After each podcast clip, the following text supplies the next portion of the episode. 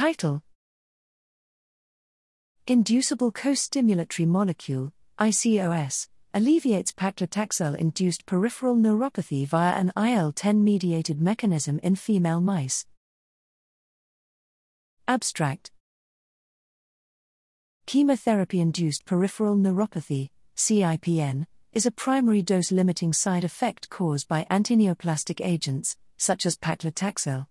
This causes damage to peripheral nerves and the dorsal root ganglia, DRG.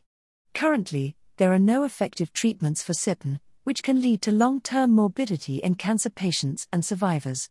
Neuroimmune interactions occur in CIPN and have been implicated both in the development and progression of the disease and disease resolution. We investigated the potential role of inducible co-stimulatory molecule, ICOS, in the resolution of CIPN pain like behaviors in mice. ICOS is an immune checkpoint molecule that is expressed on the surface of activated T cells and promotes proliferation and differentiation of T cells.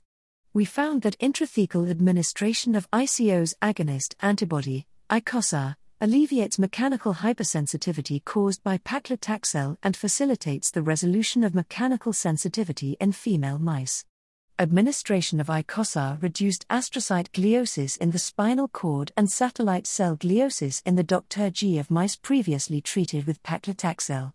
Mechanistically, ICOSaa intrathecal treatment promoted pain resolution by increasing interleukin 10, IL 10, expression in the dorsal root ganglion. In line with these observations, blocking IL 10 receptor, IL 10R, Activity occluded the effects of ICOSaa treatment on CIPN behavior in female mice. Suggesting a broader activity in neuropathic pain, ICOSaa also partially resolved mechanical hypersensitivity in the spared nerve injury SNI, model. Our findings support a model wherein ICOSaa administration induces IL 10 expression to facilitate neuropathic pain relief in female mice.